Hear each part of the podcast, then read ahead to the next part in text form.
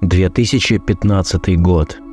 Сооснователь градостроительного бюро «Мастерсплан» Юлия Зубарик на днях получила шокирующее известие о смерти своего партнера по бизнесу. Спустя короткое время к чувству глубокой печали добавилось еще и состояние неопределенности. Команда, проекты, судьба всего, за что Юлия привыкла делить ответственность со своим единомышленником, в одночасье оказалась под большим вопросом. Сомнения породили большой соблазн распустить бюро и начать карьеру в любой другой аналогичной структуре. Маятник этих размышлений было суждено качнуть в противоположную сторону супругу Юлии, Роману. Мнимый выбор, который якобы имеет место, в действительности отсутствует. У тебя есть только один вариант, и в глубине души ты уже знаешь какой. В этот момент – Юлия впервые ощущает себя предпринимателем и лидером, которому предстоит вести за собой команду, в прямом смысле создающую города –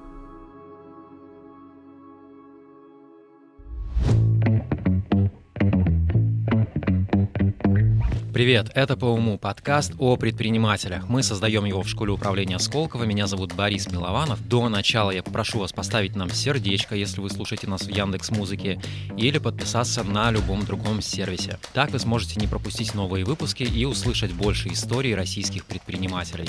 Сегодня наша гостья, очаровательная девушка, предприниматель Юлия Зубарик. Юлия, добрый день. Да, привет, Борис. Начнем с гипотезы. Как звучала угу. гипотеза, на которой был основан ваш актуальный бизнес? Что мы делаем, да? Вообще угу. для чего мы, да? И в чем боль клиента? У нас бизнес в градостроительной сфере. Это та стадия проектирования еще до архитектуры. Я поясняю, потому что это важно. Скоро поймем почему. Это та стадия до архитектуры, когда планируется территория. То есть градостроители работают не с объемом, не со зданиями, как архитекторы, а с землей. И мы, градостроители, планируем, что будет размещено на этой территории. Какие кварталы, дороги, какая социальная инфраструктура, рабочие места, ну, считаем экономику. Карту, карту города рисуете. Да, да, да. Угу. Это может быть город, это может быть э, район, квартал, это может быть участок, если это э, участок э, в собственности или в, в аренде у девелопера. Наша компания была создана в 2011 году, 12 лет назад. Это тот был переходный период, когда институты городские, проектные городские, э, такие как Непиген плана Москвы, вдруг перестали быть монополистами. То есть вообще, в принципе, вся идеология градостроительной деятельности, она всегда лежала только в поле государства. То есть, mm-hmm. ну, в данном случае правительства Москвы. И такие градостроительные проекты раньше могли разрабатывать только институты. Ну, вот я уже упомянула, как не Пигенплан. А, кстати, это мой альма-матер. Я там начинала работать. Очень много оттуда получила, Давайте вынесла. не будем забегать вперед. Я, я спрошу да. еще об этом отдельно. Хорошо. А сейчас пока да. И, соответственно, и как раз-таки тогда мы с моим партнером Павлом придумали такую историю, что раз институты больше не являются монополистами на разработку градостроительной документации, а давай мы это будем тоже делать для девелоперов. Какое наше уникальное, как это говорят, торговое УТП, да. Мы клиент-ориентированы, потому что на тот момент государственные институты, так как они были монополистами, mm. абсолютно не умели общаться с девелоперами. Не учитывали да. сервисный, да, вот этот Сервисный момент? вообще mm. не был момент, да. И поэтому, когда девелопер приходит в нормальную организацию, куда его его начинают слушать, и документация выпускается четко в соответствии с техническим заданием, ну, это просто бальзам на душу этим РПшникам, то есть руководителям проектов, mm-hmm. потому что у них тоже есть свои KPI, им нужно быстро, качественно выпустить э, градостроительную документацию. А быть клиент-ориентированным — это просто быть вежливым, просто понимать то, что хочет э, клиент. Это, это очень легко делать, на самом деле. Ну, собственно, мы и до сих пор такие же клиент-ориентированные. Mm-hmm. Вот по, на этом строилась наша гипотеза. То есть первое — отсутствие монополизации на разработку градостроительной документации. Второе — клиент-ориентированность. Ну и, собственно, качество выполняемых работ на уровне, а то и выше государственных институтов. Как быстро другие участники рынка поняли эту схему? Не быстро. Нас очень мало. Если мы говорим про разработку град-документации в Москве, то порядка, если не считать институтов, ну еще может быть 2-3 компании, которые mm. работают в этой сфере. Но если мы берем Российскую Федерацию, а после, конечно, того, как мы закрепились очень хорошо в Москве. Мы начали экспансию в регионы, потому что регионы начали заниматься тоже градостроительной деятельностью. Mm-hmm. Появились э, разные программы, сейчас очень популярны мастер-планы, КРТ. Регионы поняли о том, что, собственно, можно идти по такому же пути, как идет Москва. А в регионах у нас, конечно, много конкурентов. Здесь э, присутствуют и государственные институты, и такие же компании предпринимательские, я имею в виду, что с молодыми, бойкими, ага. Активными, талантливыми ребятами, как мы, да, здесь конкуренция есть. То есть в регионах конкурировать оказывается сложнее, чем в Москве. Именно Но в части... там же еще есть да. какие-то локальные свои... Э, да, угу. локальные свои проектировщики, которые... Ну и порядки, я имею в виду. Которые угу. учатся, которые смотрят на опыт Москвы. Сейчас, слава богу, вся документация, любые картинки красивые и подача, идеи, это все в открытом доступе. Да простят меня мои коллеги, иногда архитекторов и градостроителей сравниваю с таксистом, который, который ездит по навигатору, ему не обязательно даже знать. город, все уже есть. Вот. Ребята, извините, я вас очень люблю на самом деле, но есть такой момент, ну, да. это правда. Я просто угу. в свое время еще помню, когда появились даже не видеосервисы, а DVD. Да, я думал, так. боже, как легко стало учить английский язык. Ага. Просто включаешь субтитры, включаешь язык оригинала и все. В этом плане сейчас, конечно, гораздо легче стало. Вы же, если я правильно нашел информацию, учились на маркетолога. Да. И при этом одновременно с этим работали в генплане. Да, То да. есть сразу не по специальности. Сразу не по специальности. Как так получилось? Получилось так, что меня всегда моя судьба ведет меня за руку. Угу. Я очень ей благодарна. Любой поворот — это поворот каким-то замечательным, очень интересным событием. Я, учась на заочном отделении, работала администратором в салоне красоты, и наша клиентка попросила меня заменить э, на две недели секретаря у ее шефа. Когда я пришла, это оказался тогда еще заместитель директора Института генерального плана ага. города Москвы. Позже Сергей Борисович, царство ему небесное, стал директором института. И я уже работала под его руководством, проработала под его руководством 4 года. Я, я не работала секретарем, я работала помощником по особым поручениям, которые, собственно, сводились к тому, что вот есть участок, нужно на него разработать градостроительную документацию. Найди подрядчиков, кто это будет делать. Ну, это обычно из института все выстраивался перечень подрядчиков. Вот. То есть э, разработать документацию, сдать ее заказчику, согласовать согласовать с органами исполнительной власти города Москвы. И все это делала я одна. это было прикольное время. Но здесь самое интересное, нужно было сказать, что я, когда пришла в институт, я не могла отличить, например, там, градостроительство от архитектуры, понятие. То есть я вообще даже с понятиями не была знакома. и все это разбиралось. Это было дико интересно, это было потрясающее время. Это мой вот такой первый большой учитель, о которых я чуть раньше говорила, Сергей Борисович Ткаченко. Очень многое мне в жизни дал. Вообще это крутой путь, конечно, от администратора в салоне до э, руководителя градостроительного бюро. Правильно я говорю? Да, градостроительное бюро. Ну, мы себя позиционируем как первое градостроительное бюро, потому что, конечно же, в 2011 году, когда мы, когда мы создались, сами сами себя создали. Э, вот э, таких коммерческих организаций, которые бы работали в градостроительной сфере, просто не было. Возможно, я сейчас задам вопрос, набивший оскомину уже, ну, для вас. Задавайте. Он не имеет отношения к предпринимательству, угу. но мне интересно узнать ваше мнение как человека, имеющего отношение к градостроительству. Угу. Мне кажется, что Москва одна из немногих столиц настолько неоднородных. Ты, идя по городу, можешь увидеть там стеклянное офисное здание высотное, рядом mm-hmm. будет стоять там какой-нибудь особняк 19 века, тут же церковь, mm-hmm. тут же хрущевка. И весь центр, он выглядит вот так. Эклекти... Эклектика. Да, и рядом еще да. что-нибудь типа Наутилуса там, да, чудо 90 да. Вот вам, как человеку из этой среды, как это вообще не режет глаз? Мне нет, я кайфую, потому что а, через это вообще можно проследить всю историю Москвы, все ее исторические слои, хорошие попытки, удачные попытки, неудачные попытки, абсолютный фейл, ну, как, собственно, mm-hmm. с этим Наутилусом. И это очень круто, то, что город очень разный. Если позволите, я тут позавчера одну статью на Bloomberg про а, урбанистику. Там меня просто нереально зацепила фраза из серии, если коротко. Да, технологии развивают города. Но если вы возьмете карту Нью-Йорка 50-летней давности, вы легко в ней можете ориентироваться в городе. Я такая, что? Представить Да себе, ладно. что я беру карту Москвы. Москвы 1970 года и что-то там ориентируюсь, ну, это вообще нереально. Э, И это, это очень круто. То, что Москва вот так меняется, она как лоскутное одеяло перекраивается. И это как раз-таки наоборот э, э, городу дает больше возможностей, потому что это непрерывное развитие. Ну вот с Нью-Йорком так, к сожалению, не скажешь. Там как все было застроено, видимо, 50 лет назад, то уже там ничего не поменяешь, да, ты небоскребы не снесешь. А что вот относить, допустим, пробки на дорогах? Это градостроительство? То есть Да. чей это косяк? Да. Это градостроительство. Что еще туда относится? Ну, то есть вот как- какие задачи стоят перед градостроительным бюро? То есть что вы должны учитывать помимо... Ну, смотрите, пробок. давайте так.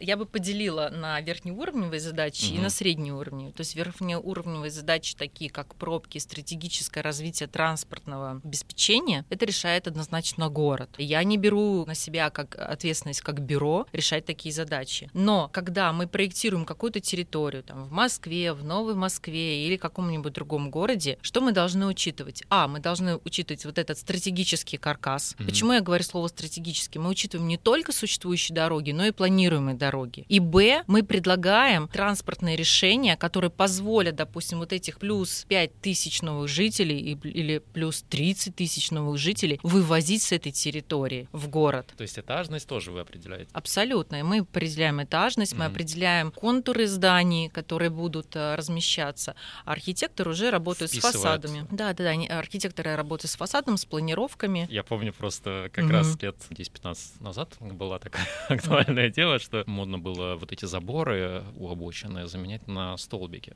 Мгм. потому что так было Ну, как Западе. бы вроде бы проницаемость это, это, появляется. это вот к градостроителям или к архитекторам? Давайте так, это урбанистика. Мгм. Потому что урбанистика понятие еще шире, чем градостроительство. Мгм. То есть в урбанистику вообще все входит. И благоустройство, и архитектура, и экономика, что немаловажно, да. Ну и, собственно, все градостроительные решения. Спасибо, что терпеливо так объясняете все Ой, это. а, ну, Я люблю, мне нравится это объяснять, да. Я помню момент, когда Сергей Собянин стал мэром Москвы. Одна мысль мне очень сильно врезалась в память. Он сказал, что выбор такой локации для Москва-Сити — это большая градостроительная ошибка. Я Вы вам скажу больше.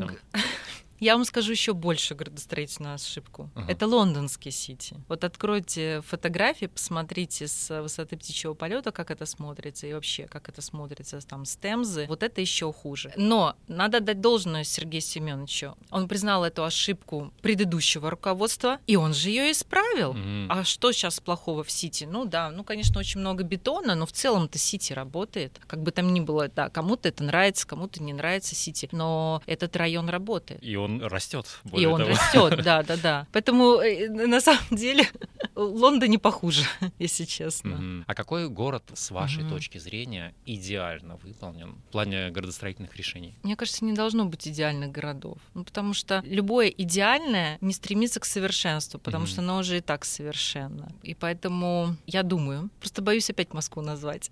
Вот интересно, просто я в свое время, когда приехал в Москву, тот город, из которого приехал я, он выполнен по принципу параллельных и перпендикулярных улиц. Когда я приехал в Москву, мне было сложно привыкнуть к тому, что она круглая, и все улицы, они устроены треугольниками. Это радиальная система называется, Мгм. когда из центра исходят лучи. Вот, да. Да. И мне было все время непонятно, то есть я блуждал, ты вроде идешь в одном направлении, выходишь где-то в совершенно другом месте, ну, потому что у тебя мышление э, вот это вот Мгм. прямое, как, как в Петербурге, Да.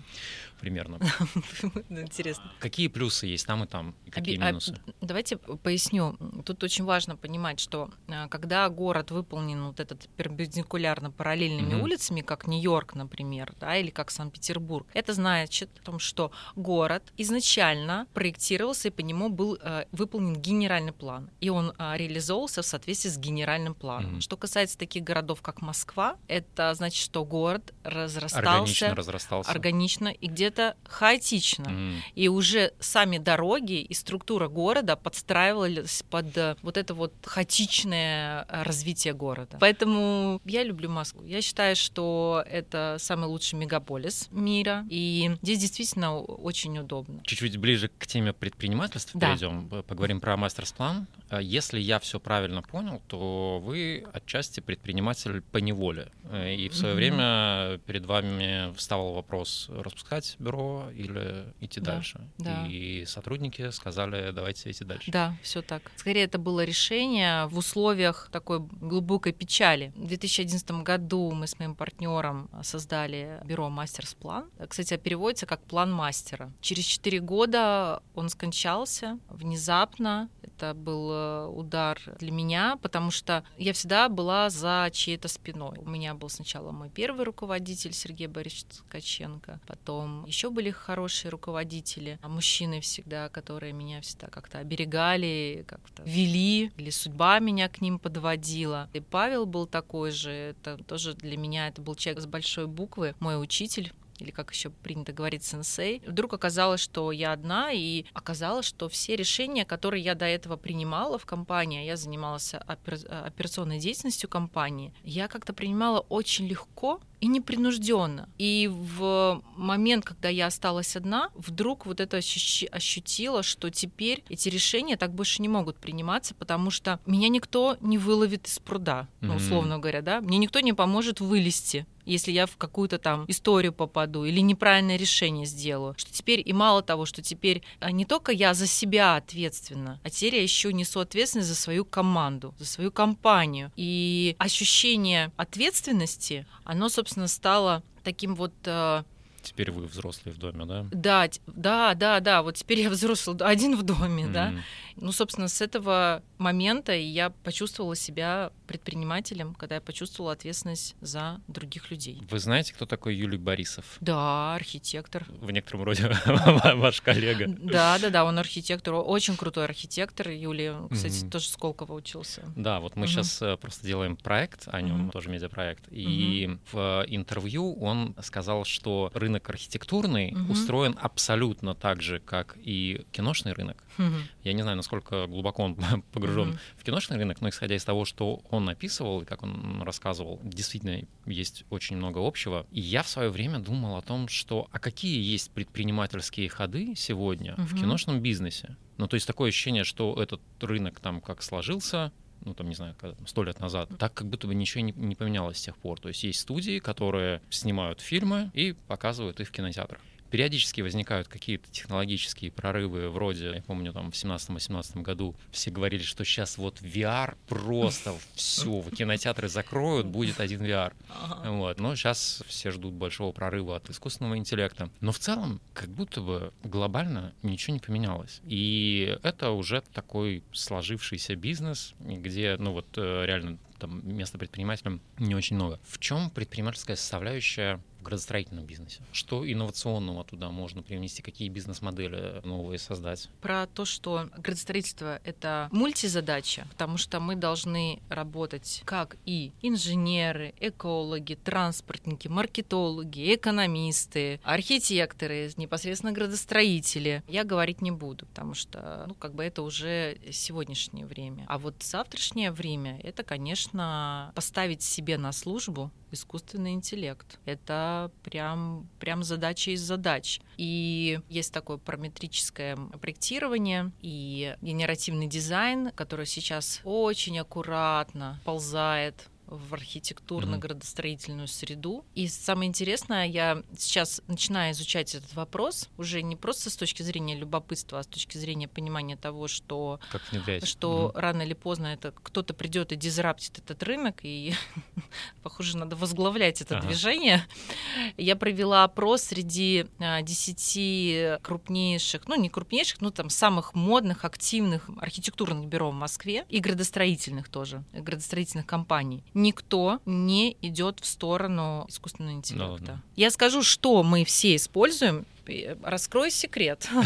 Что мы все используем, как мы используем искусственный интеллект? Мы сейчас искусственный интеллект активно используем в визуализациях наших работ. Но это уже кажется, что очевидно, потому что... Ну, ну практически каждый, да. К- да, сейчас нет сферы, которая бы не, искусство, не использовала искусственный интеллект. А вот, например, чтобы проект проектировался практически полностью искусственным интеллектом и подправлялся архитектором, вот это следующий шаг. Вот я как раз хотел спросить, не пробовали ли ради эксперимента дать нейросети задачу э, спроектировать план города? Давайте так, я не, не нейросети поставила ага. эту задачу, а своей компании. Мы начинаем разбираться в этих понятиях и что с ними делать, и как э, можно поставить его на службу, потому что, знаете, у Роберта Грина есть такая замечательная книга, называется «48 законов власти», и один из законов э, гласит о том, что врагов надо держать поближе, а лучше всего сделать из них друзей. Mm-hmm. И вот кажется, как бы в основании своем искусственный интеллект это враг человека, но надо с этим работать и ставить его к себе на службу однозначно. Тут вариантов нет. Или ты возглавишь, либо тебя. Или ты будешь э, да? догонять все да, время. Догонять, да.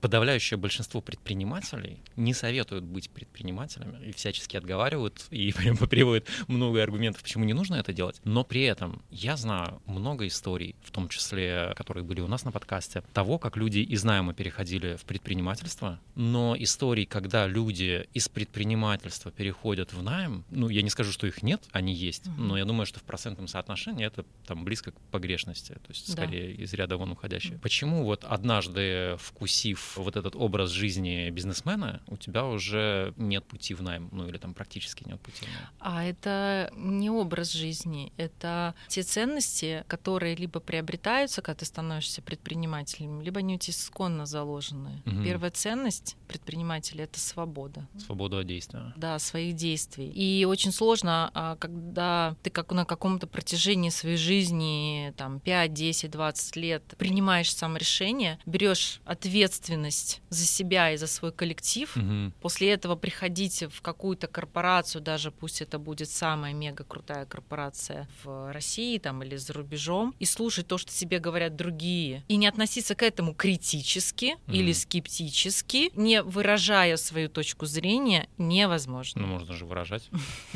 Ну, как бы там мы дальше начнем начнутся корпоративные разборки. Нет, ну вот насколько угу. я знаю из ваших интервью, у вас вроде как, по крайней угу. мере, так декларируется, что в вашем коллективе у всех есть право на равных высказываться. Абсолютно верно. Слушайте, я вот э, все время говорю, я не хочу с фаршем общаться. Я... Вот есть же хорошие примеры, как можно в найме... Э, Ах, вот вы меня подловили. Давайте так скажем. Как раз-таки мои все ребята, которые у меня работают, они могут выйти из позиции найма в позицию предпринимателя. Но чтобы представить себе, что ко мне кто-то в компанию придет из позиции предпринимателя в найм, ну это практически невозможно. Вот, кстати, к такому понятию, как предприниматель в корпорации, как вы относитесь? Я слышала про такое. Вот я тут э, с одной хорошей девочкой училась э, на такой короткой программе, она в Intel работает. И вот они, она говорит, у нас у всех предпринимательская позиция. Но если честно, я даже не до конца в этом разобралась, как, как это. Как можно работать с корпорацией и э, быть предпринимателем. Вот у нас тоже тут разные позиции звучали. Впервые я этот вопрос задал Антону Осовскому, он сказал, ну а как может предприниматель быть на зарплате? Что это вообще за история? Другие говорили, что ну нет, ты работаешь в корпорации, но ты, вот как эта девочка говорит, ты на предпринимательской позиции, то есть ты придумываешь новые решения, внедряешь их, то есть делаешь все то же, угу. что и обычный предприниматель, но только получаешь за это зарплату. Да, но тут смотрите, предприниматель это же не только про внедрение инноваций, это же еще еще про риск. Про риск и ответственность. То есть, например, любой человек, беру в кавычках, на предпринимательской позиции в корпорации, угу. может написать заявление через две недели уйти, правильно? И все. А я, как акционер, как генеральный директор своей компании... Не напишите Я не напишу заявление. Я не разгоню завтра офис. Угу. Я не закрою проекты. Элементарно. То есть это сделать невозможно. Это ответственность на всю жизнь. В одном из интервью вы рассказывали, это к вопросу о команде, опять же, так. что вернули в бюро на тот момент угу. 5 человек. Ну, может быть, ну, не то 5, есть, которые, поменьше. которые да. уходили, а потом возвращались. Да. Для меня это выглядит так, что человек был чем-то неудовлетворен, Мгм. ушел, Мгм. походил по рынку, не нашел ничего, что не устраивало бы его чуть меньше, Мгм. и как будто бы вернулся не с новой энергией, а с чувством разочарования и, и как бы немного осаженный. То есть он как бы вернулся чуть-чуть поумерив свои аппетиты. Не отравляет ли такой человек коллектив? Ну, Ну, может, давайте- я просто ну, да. неправильно вижу ситуацию. Мгм, Может, вы мне объясните, как это? Ну, давайте начнем с того, вы, э, вы говорили так, не что-то не понравилось, да? На самом деле мы все люди, мы все всегда что-то ищем. И искать и смотреть направо-налево — это нормально. Мгм. Я не могу заставить людей не смотреть по сторонам. Я могу им дать возможность попробовать другое. Я тоже к этому нормально отношусь. Люди возвращались ко мне обратно в компанию. С какими-то мы продолжаем работать, какие-то опять ушли. Это не, вообще ничего абсолютно не значит. Ну, Потому то есть что это не влияет на качество работы, на то, как ощущает себя человек. не влияет. Вот, например, у нас с одной моей сотрудницей была достаточно долгая история, которая сначала она а, ушла, потом через полтора или два года вернулась и сделала очень крутую команду, собрала очень крутую команду специалистов. Мгм. Ну и вот э, сейчас она в прекрасном декрете находится. И, и при, из, я не знаю, я думаю, может быть, она меня будет слушать, но я прекрасно понимаю, что и она опять уже раз, и она еще раз поменялась. И если она не вернется, это я тоже с этим буду окей. Потому что, ну, невозможно, чтобы человек там на тебя работал 10 лет. Ну, это, это, это не человек, это зомби. Люди очень непредсказуемы, и я прекрасно это понимаю всегда. А возвращались, как правило, на, на те же позиции. Да, на те же. С возможностью сбора команды, М. сборки команды. Вы ведь довольно много времени посвятили учебе. Я сейчас говорю не только про Сколково, Мгм. где вы еще учились? Если честно, я, по-моему, только в Сколково училась. А там в Швейцарии у вас? В Швейцарии это был модуль. Я училась здесь, э, в Сколково, на, прогла- на программе «Лифт», который Андрей Владимирович Шаронов ведет. И у нас один из модулей э, был в бизнес-школе AMD в Швейцарии, в Лозанне. В вашем портфеле программ.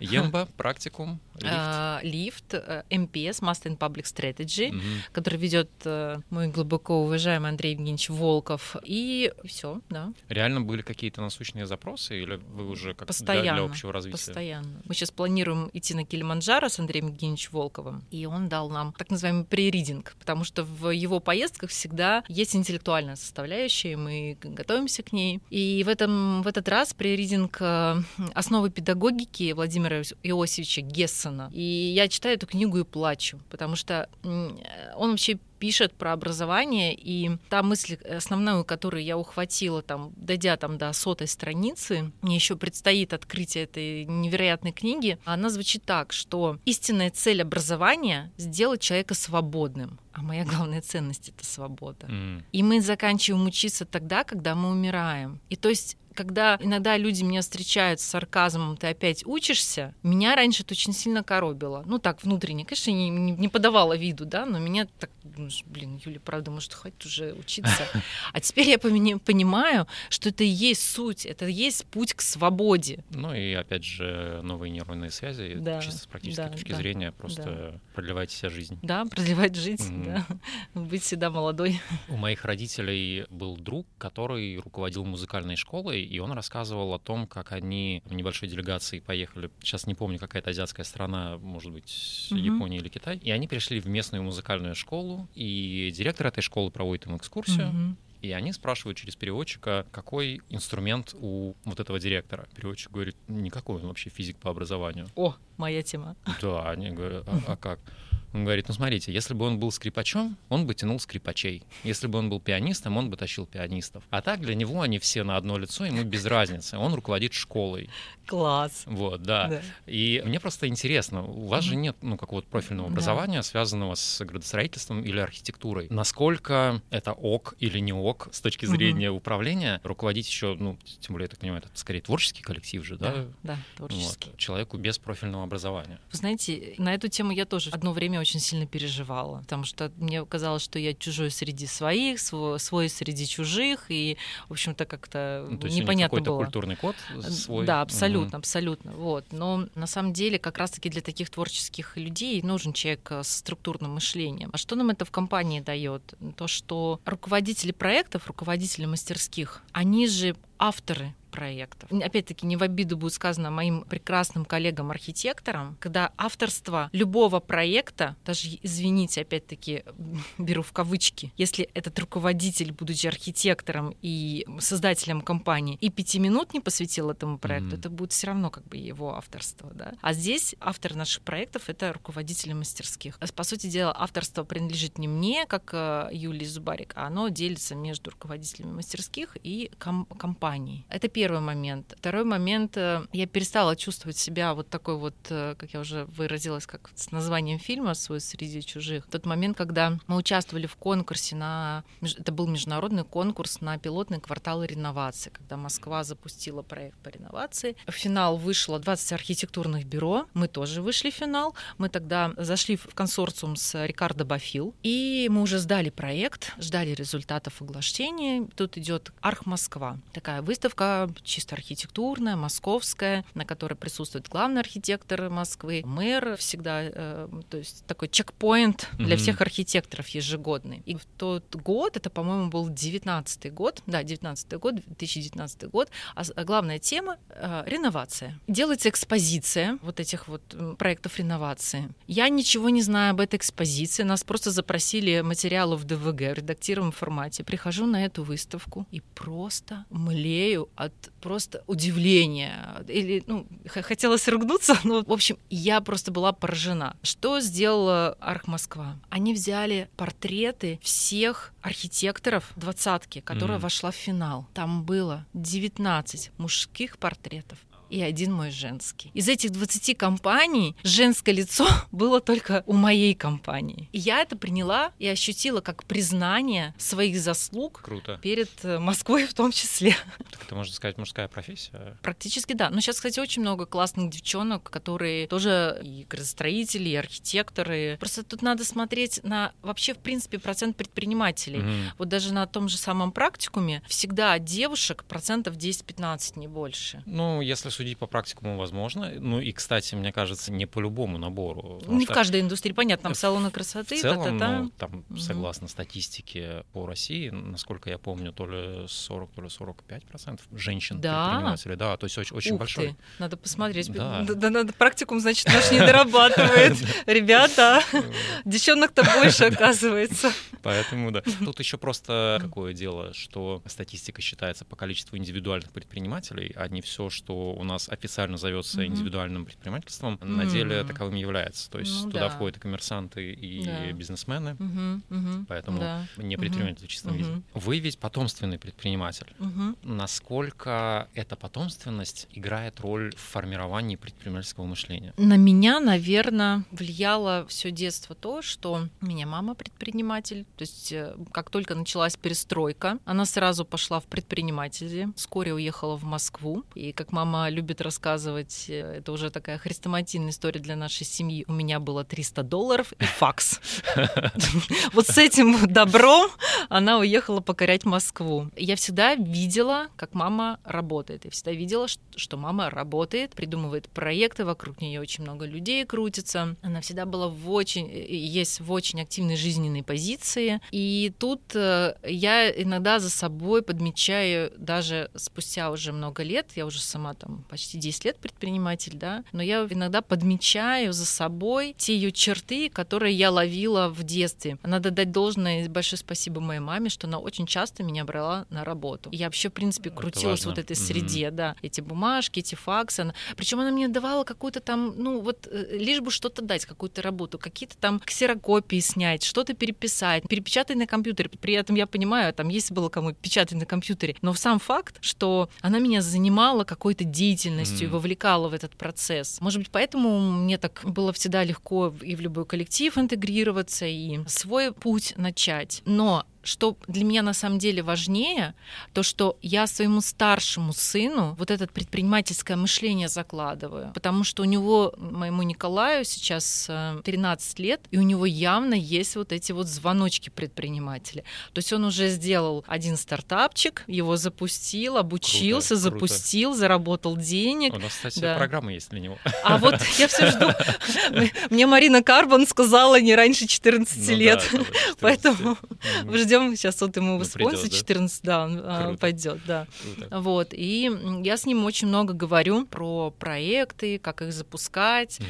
о том, что важно, о том, что иногда важно, если не получается, лучше закончить, и это нормально. Это, это супер важно, Да, я бы сказал. да, да. да. Потому что сейчас вот был у него такой небольшой фейл с одним проектом, и он вышел из этого проекта. Мгм. Вот, он нашел себе в силы сказать своим партнерам, и он вышел из проекта. Тоже супер важно. Да, это супер важно. Вот интересно, у нас тут разные точки зрения звучали по поводу влияния потомственности на предпринимательское мышление, и много кто на самом деле говорил, что да нет, это не влияет, я бы вот и так бы. Но мне кажется, что ну, рефлексы никто не отменял. Действительно, одно дело, когда родитель что-то объясняет ребенку, но ребенок все равно будет делать то, не что ему говорят, а то, как он видит, как поступают родители. Правильно. Он Да, будет перенимать да. просто модели. Поэтому, да, мне кажется, что мое, мое личное убеждение, что потомственным предпринимателям тоже сложно быть предпринимателями, но, по крайней мере, у них есть какая-то уже база и понимание того, как, как действовать. Посоветуйте нам, пожалуйста, какую-нибудь литературу почитать. Я раньше просил бизнес-литературу. А не обязательно. но да, да, да, можно что-то, что на вас повлияло. Давайте я из разных сфер дам три книги. Супер. Первая книга — это «Триумф го- города» Глейзер. Он, в принципе, вообще написал потрясающую книгу, в которой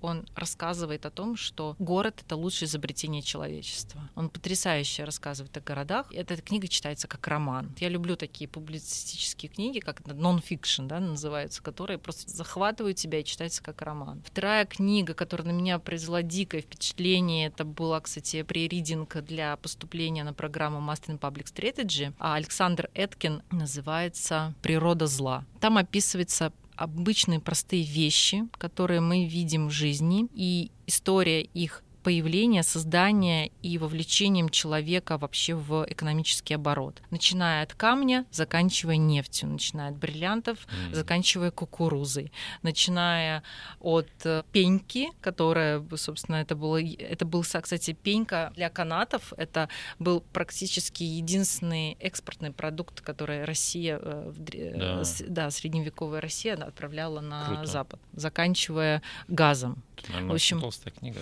Нет, она, она, не, она не толстая, и там очень интересно описывается история, как э, в Калифорнию наши русские мореплаватели приходили. Мгм. Ну, т- то есть э, потрясающая книга. И третья книга — это художественная книга Алексея Иванова «Бронепароходы», и я очень рекомендую ее не читать, а именно слушать в аудио, потому что ее озвучивал Сергей Бурунов. Он читает на разные голоса, это просто слушается как спектакль. Действия разворачиваются в самом начале революции, это с 1918 год, на Каме, река такая. Просто там плеяда персонажей М. и событий, которые с ними происходят. Э, Я ее называю такой современный «Война и мир». Финальным вопросом во втором Мгм. сезоне я спрашиваю наших гостей, что самое важное в предпринимательстве. Но вам я хочу задать вопрос так, как я его формулировал в первом сезоне. А в первом сезоне финальный наш вопрос всегда звучал так, а предпринимателями рождаются или становятся? А почему не может быть два ответа? Ну вот и рождаются, и становятся. Ну, честно, я пока не стала предпринимателем, как это, вынуждена, я не думала о предпринимательской деятельности вообще. Ну, нельзя же сказать, что у меня не было предпосылок каких-то, или я что не росла в среде предпринимателей. Ну, может, Предпринимательская, вот да. вы роди- ро- Да. родились, значит, предпринимателем. Просто вас судьба привела к этому. Да, Хорошо. Предпринимателями рождаются. Это особый талант, я так думаю. Хорошо, давайте тогда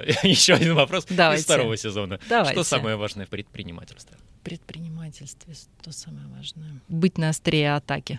Расшифруйте. Ну, надо всегда быть в активной позиции, нужно всегда смотреть по сторонам. Нельзя расслабляться. Ну, можно немножко расслабиться, но сразу собраться. И именно почему на острие это всегда ловить э, То тренды, есть быть актуальным. быть актуальным, да. А атака, потому что, да, ты это как это, это как борьба всегда предпринимателей и самим, и, кстати, самим собой. Знаете, мы предприниматели у нас как это по кривой. А, все хорошо. У, все плохо. А, все хорошо, зашибись.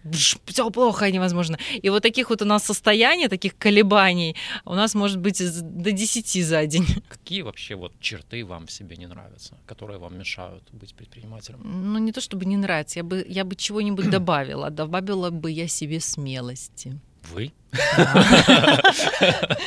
Да, да. Это по уму подкаст о предпринимателях. Меня зовут Борис Милованов. Нашей гости сегодня была предприниматель Юлия Зубарик. Спасибо вам большое, что приехали. Борис, спасибо за классный разговор. Подпишитесь обязательно на нас, чтобы не потерять. И до встречи в новых выпусках. Пока. Пока. Спасибо.